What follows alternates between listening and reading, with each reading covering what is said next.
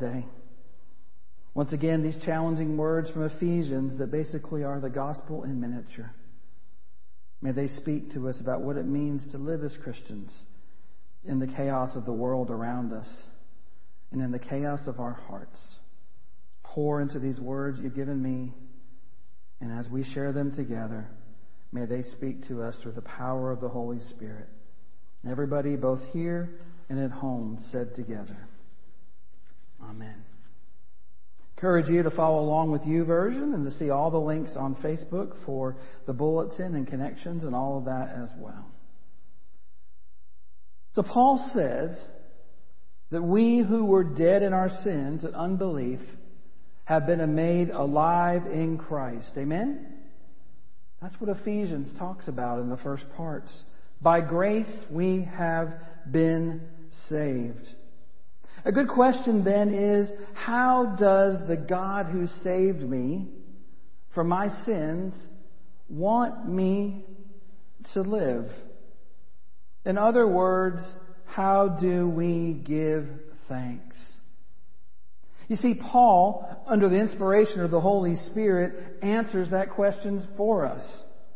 In Ephesians 5, in these six verses, we find five essentials to guide us in our life of grateful response to the Lord's love and how to live that out as Christians in the world. He calls Christians to be careful, be wise, use their time, be filled with the Holy Spirit, and give thanks. God's starting to leave us in the dark about what we're supposed to do and how God wants us to live our lives as God's children. So he begins in verse 15. He says, Be careful then how you live. You see, Paul urges us to live as children of the light, to find out what pleases the Lord, to realize that by a miracle of God's grace that we are spiritually alive. So he begins with one statement that says it all. Another translation that says it this way Look carefully then how you walk. Say walk. Look carefully how you walk. See, that's the supreme thing. Not where you walk, but how you walk, you see. Where you walk is a relatively easy problem. But how you are applying this principle in every moment of your life, that's what's important. You know, driving out west from Salt Lake City to Idaho to Wyoming to Montana, I drove through canyons and prairies and mountains all along the way. I had no problem where to drive. The highways were clearly marked. I knew where I was going thanks to the navigator up in the balcony here and as well as GPS. There was very little danger that I would get lost, although I wondered sometimes when we went to this canyon after canyons and we're out in the middle of nowhere and there's nothing, if maybe we might just not make it out of this next canyon. But how to drive? That's a constantly reoccurring problem. How to relate the principles of good driving to the situation that's around you, whether it might be raining or good weather and the ever changing situation along the road. You know, what do you do when that large deer, possibly an elk, runs out right in front of your Tahoe? And basically you have two seconds to say, look, it's a deer. That's it. Slamming my brakes. It was already gone by the time we realized what had even happened and just come right across the hood. Could have missed us by an inch. And it was big. Did that just happen? Yeah. Was that a deer? I think it was an elk. Big. You see how? That's the problem. Not the where you walk. Look carefully how you walk. Be careful then, emphasizes Paul, how you live, and then he goes on, not as unwise people, but as wise people. Say wise. You're so wise. That was very good, JR. Was, that was very wise. Paul intends us to be aware that our faith is not separate from our life. Be careful and let your life bear witness to your faith. You see, being wise means that we can discern between what is good and what is right and what is not. It means, too, that we recognize the constant danger we face as Christians in a hostile environment. If there's ever been a hostile environment, it is now. Therefore, we step carefully. We guard and protect the precious gift of salvation that we have been given. And through God's Word and empowered and guided by the Holy Spirit, we embrace the wisdom of God. Amen? That's the only place that we can look to know what it means to be wise. And then Paul continues in verse 16, making the most of the time. The Greek word here means to redeem something by a payment of a price. Or maybe something we're more familiar with, like on Amazon, buying something quickly on that lightning deal before it's not available any longer. Getting it quick. Making the most of the time that we have. I'm the king of striking while the iron is what? Hot. What does it even mean? Striking while the iron is hot. We couldn't plug them in back then. You had to get it while it's still heated up, or you wouldn't be able to iron your clothes. So when used for redeeming time, though, it means making the most of one's time. It means seizing the moment. Seizing the moment. Take advantage of one's opportunities. Paul is telling the Christians to make the most of their time. Why? Because these days are evil. We can respond by saying, of course. Doesn't take a top-notch detective to be able to figure that out. Just read the newspaper or Facebook. Watch the nightly news. It's a fact the days are evil. More evil perhaps than they've ever been. Or perhaps just less civil than they've ever been. There's no time to waste, he argues. The days are evil because we're on the brink of a new age. You see, Paul isn't interested in fixing what is wrong in this world, preparing us to live in the next one. He doesn't challenge the social order, but asks how we make it as much like the kingdom of heaven as possible here on earth. Now, wait a minute. To back up a moment, think about that idea. Not fixing what is wrong with the world, preparing for living in the next one. Is that the reality of what's really going on here in this text that he's talking about? Is that how we've come to understand the faith in our own lives?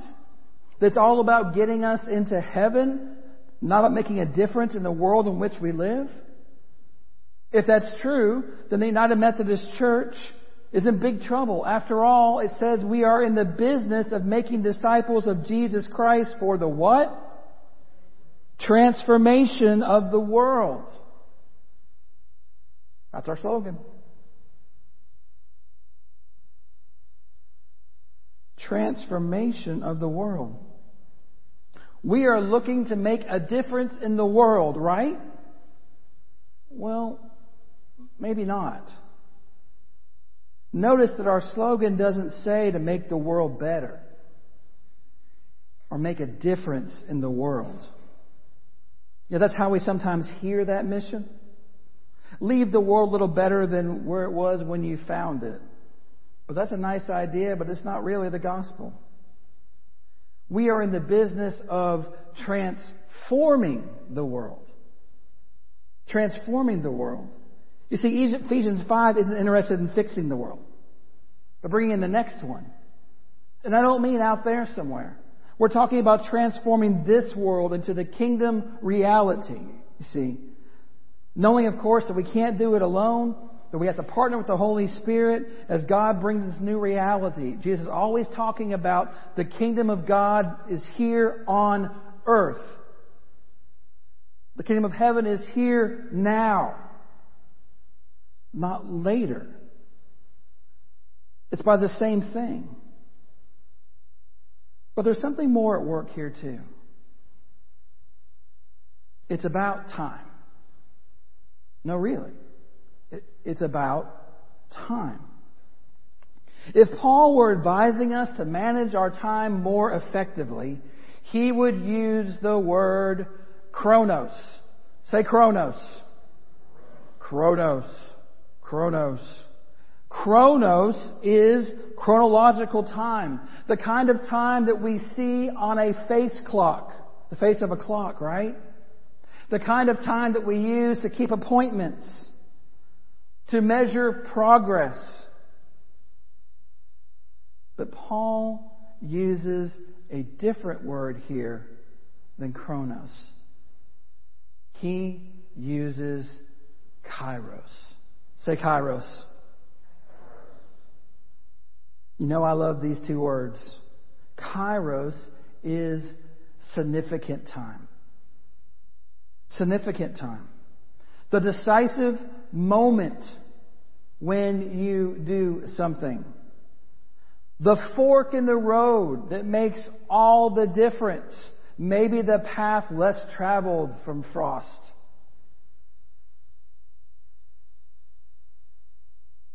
You see, a kairos moment divides the past from the future. Literally a fork in the road. This is literally a fork in the road in Franklin, Kentucky, just up the road. You can see it, built by the local machine shop kids in high school. There's a fork in the road. That's what kairos is. Paul's use of kairos in this verse ushers in a new kind of life. It's a clue that he's thinking about dividing in godly time the present age where evil rules with the age to come where God's kingdom and rule is fully established. So Paul was encouraging those Christians and us who them Jesus Christ to make the most of our time given and use our time well so we might make the most of our opportunities for the right times to usher in the kingdom of heaven on earth and witness for Christ until he comes again. Kairos. Say kairos. Kairos, is such a more important word than chronos will ever be in your life. What are these opportunities? First of all, since the days are evil and we're in danger of being sucked into by the evil vacuum, Paul wants us to seize every opportunity to be strengthened and built upon by the means of grace. And to be strengthened by God's Word and the sacraments.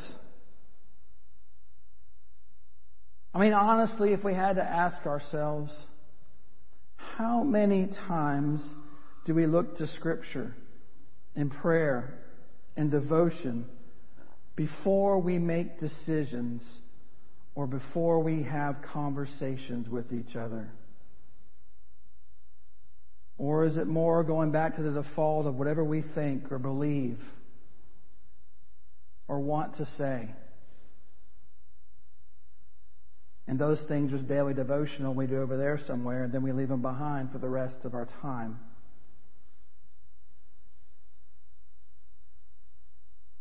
Then he says he's leading us to overcome evil with good. What does good look like even anymore? How do we even know what is the good and the right and the true thing to do in today's world? One of my fellow pastors, Travis Garner, posted this on his Facebook page. And it's much longer, and I'm going to share a link to it to the Facebook group and other places. But my wife Amanda has been saying for months, I think she's right, that we as a society are experiencing one big group trauma together.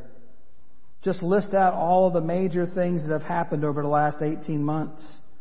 Put them all in the context of the kind of global pandemic that no one has ever faced before. Mix in any person, personal tragedy you have been experiencing, and you get one big, one ongoing group trauma. She says it's going to be a long time for us to deal with what we've been going through, and I agree with her. But here's what I've been thinking about this week. Not only are we experiencing one big group trauma together, but we are entered into one big group trauma cycle. And we seem to be stuck in it in a major way. Not only are we experiencing group trauma together, but in the ways that we're responding to it, we're inflicting it on each other. And in the midst of this, we've created a dangerous and destructive cycle. It's a hard time to be a human. We are not at our best.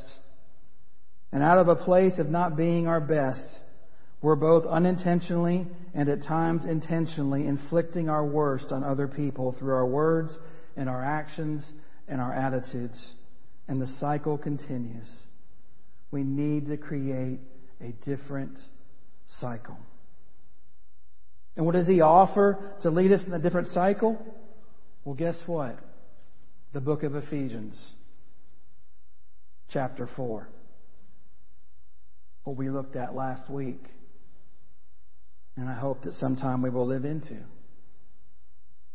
And as Paul encourages us in verse 17, do not be foolish. Understand what the Lord's will is. That's where true wisdom is to be found. That's where a person can learn to be wise. But will, what is the will of the Lord for us and for our world? So the days are evil, Paul writes. So be careful. Careful how? Meaning we watch ourselves? We keep ourselves separate and unstained from the world? Well, yes and no. There is certainly a call to a higher living throughout this text and also throughout all of Ephesians. Remember, live a life worthy of your what? call. Live a life worthy of your call from the very beginning. And that's how the first part of this passage goes in one direction. That's the one part. But these verses also say more than just watch out for yourself. They can also be read to say live full of care in a difficult time. See, there are many who are struggling. There are many who succumb to the demons of this age, the addictions, the hatred, the oppression, the fear, the lies, the lack of civility. So Paul says, live full of care. Say care. Call and care. Pay attention to the world around you, to the need around you, to the despair around you, and live fully invested in this kingdom we proclaim not in the fear of the world that is less than that. See, we aren't called to withdraw from the world in need of the gospel of grace and good news. Instead, we are called to make the most of the time, the kairos, say kairos, not simply for ourselves, but the kairos that needs to happen for the world around us.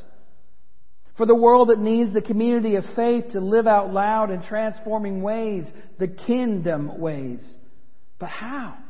How do we maintain this kind of engagement in the world when it seems hopeless, when it seems endless, when it seems worthless, when it seems we can't do anything to make a difference or even a dent? Well, these brief couple of verses give us two directions for resourcing our inner strength. And so as much as you want to, do not get drunk with wine, for that is debauchery, to be, but be filled with the Holy Spirit. You can't escape what's happening. It won't do us any good. But there are many, many, many times that I wish there was something there to be able to help, to numb, and to take it away. The pain and the brokenness that's happening during this time. But there is. Don't be filled with wine. Be filled with the Holy Spirit, he says. Remember Acts 2? When the Spirit came upon them, they all thought they were what? Drunk. Why are you guys drinking in the morning? You can drink later on and get drunk, but that's kind of weird to get drunk during the day. There was a Spirit. And the Lord continues to, to fill us with His Spirit. And as we are filled with the Holy Spirit, then He gives us joy in the midst of sorrow and suffering, you see. He heals wounds and gives us peace. He brings us comfort.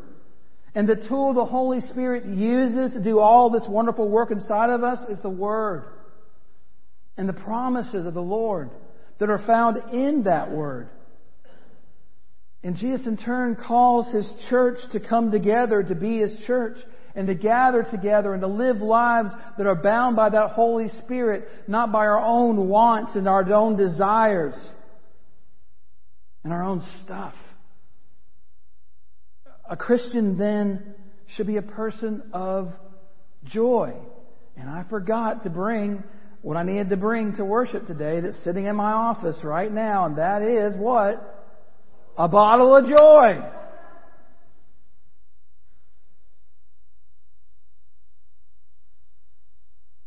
Not there aren't moments of sorrow, times of struggle and pain. That's not what joy is, anyways. Joy is not happiness.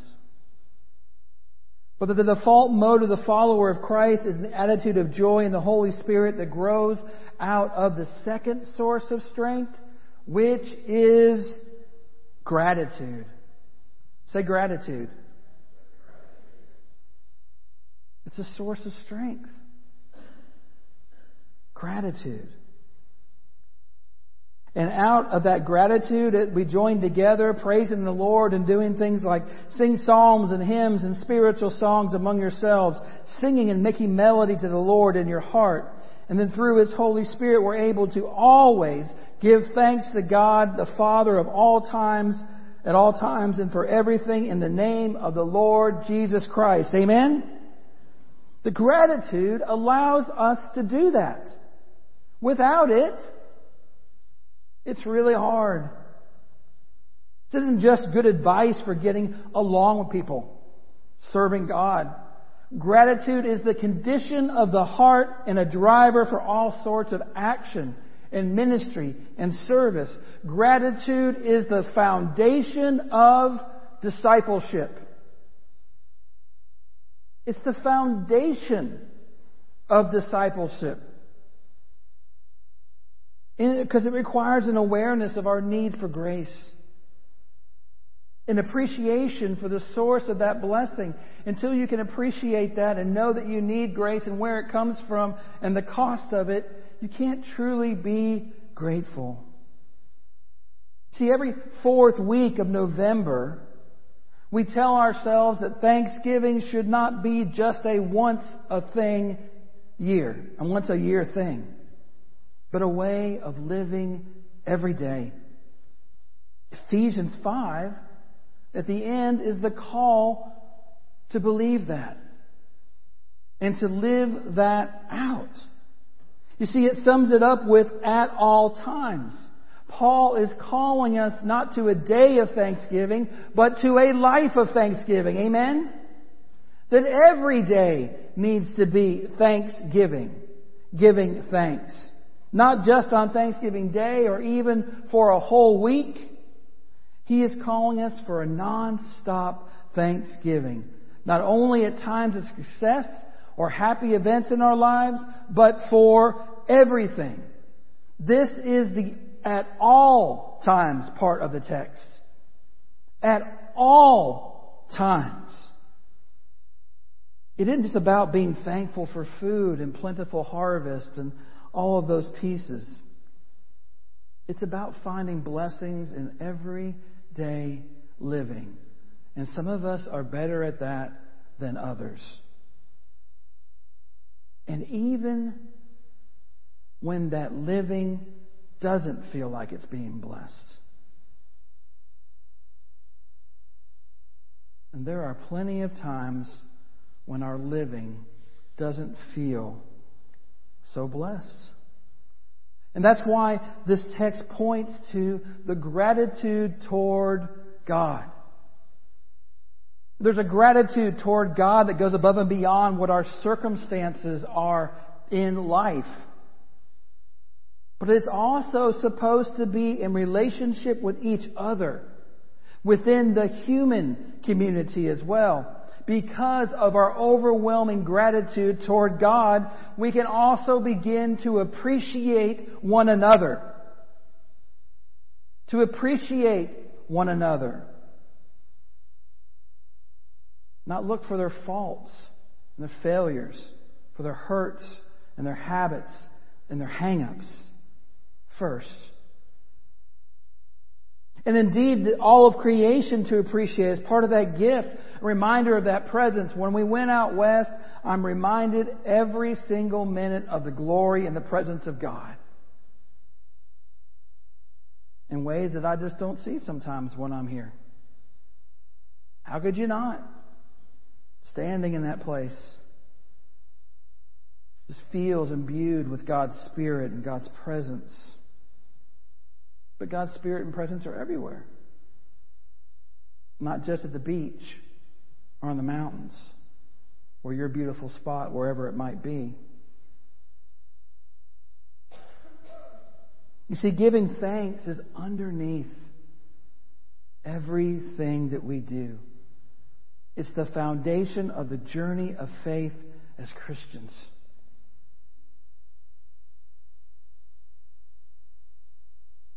It drives stewardship in the mission. All this happens because of thankfulness. It brings us faithfully to worship week after week, to say thanks, to give God the time of day, to have our hearts opened at least for a little while. It drives us to our knees in devotion and prayer sometimes, thanking God for all we've been given. And it opens the living Word of God as we explore the Scriptures. Because if you look at the Scriptures with a heart of gratefulness and thankfulness, you're not looking so much to find the next Scripture you can use against somebody. You're using the Scripture to honor God. And gratitude is the best motivator for evangelism. Nobody can force anybody to tell somebody about God. But a grateful person, a beggar who's found that crust of bread, is going to want to go out and tell someone because they want to help other beggars to go and find that bread too. No program, no pastor, can ever do that. Only the gratefulness in our hearts can determine how we spread the good news of God. Amen? And we're reminded to be thankful for the blessings that are overlooked or the gifts that are forgotten. Got the message about Kim this week. I thought it was going to be a COVID message. Things can change just like that. Until something happens to you, we don't remember that. So our gratefulness needs to come to be a powerful way we live every day, not just at Thanksgiving or just when things are going well.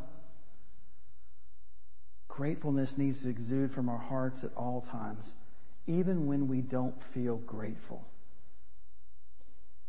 I do not feel grateful or blessed by everything that's happened over the 18 months. But there are moments in which I have been blessed. And there are moments where I've been grateful.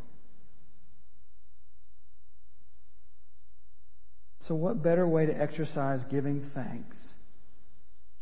Paul tells us in the very end than with an attitude of gratitude. And if we start there, we can make sense of everything else that is happening in our own world and the world outside. And we can always remember to go there first before we think or speak or act. And be a blessing to someone else and not a burden. Amen. So, one of the great blessings that we have to be able to receive is the opportunity that we can gather together and we can break bread and be able to do these things. So, I encourage you at home to gather your items that you might be gathering together for communion this morning. Always remember there is communion here at the church that has been blessed, and you're welcome to grab those at any point. They're still out there. We keep replenishing them and getting them ready each time. And we encourage you to prepare your hearts this morning for communion. Join with me what's on the screen in front of you. Creator of the harvest, we lift our voices in praise. Creator of the table, in you we find our peace. In gratitude, we gather to share this meal. With thanksgiving, we gather to share our love for neighbor. As the sun sets earlier and the days become cooler, they will, and the crops near harvest, we celebrate the plenitude of fruits available to us. We acknowledge the ways that we can use our gifts to care for our siblings in need. And we extend this table through the work of our hands in the missions of this church.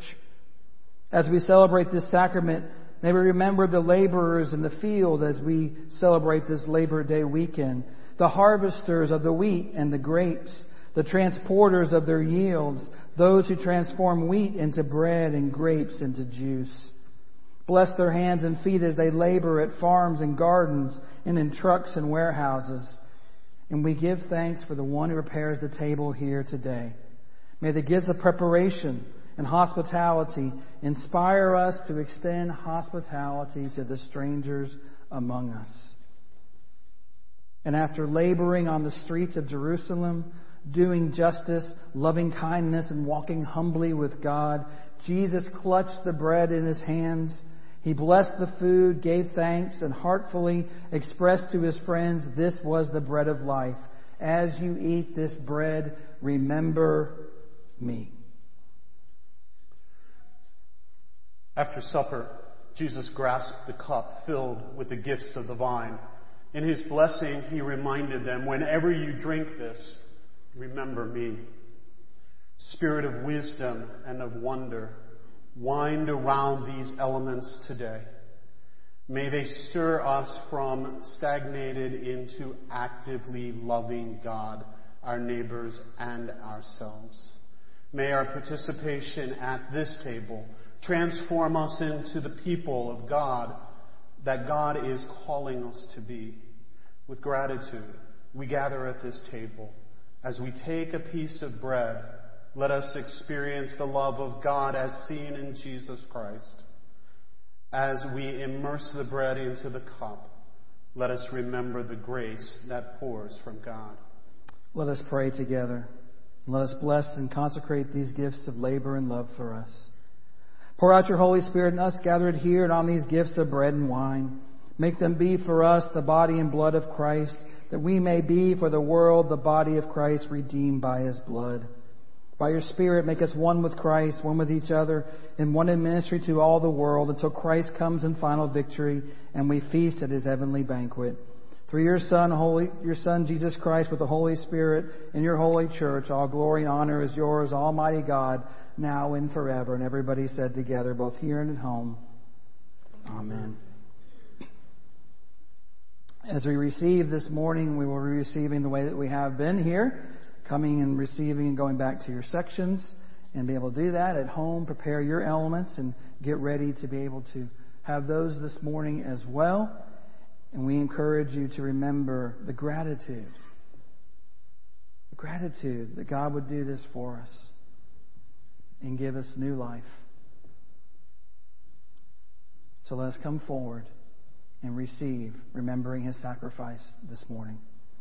You may come forward to receive. And go back to your seats, and then we will take it all together.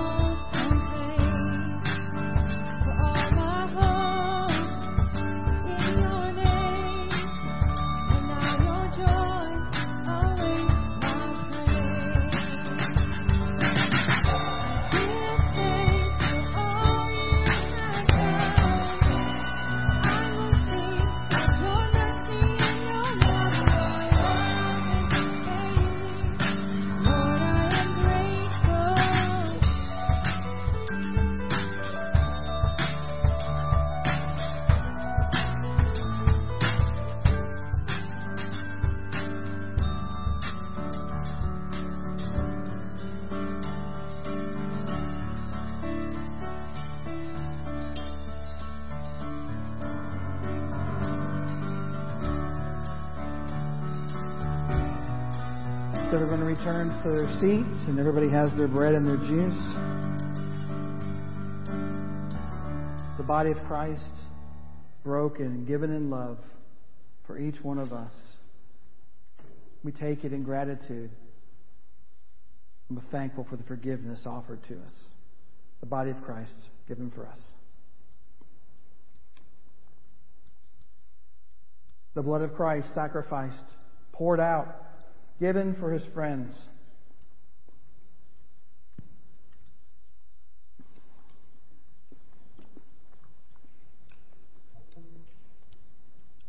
May we remember to be grateful in all ways, every day, and in all things. May we be a blessing. May we be blessed to be a blessing to others in our lives and use our time wisely, faithfully. Let's stand and sing together.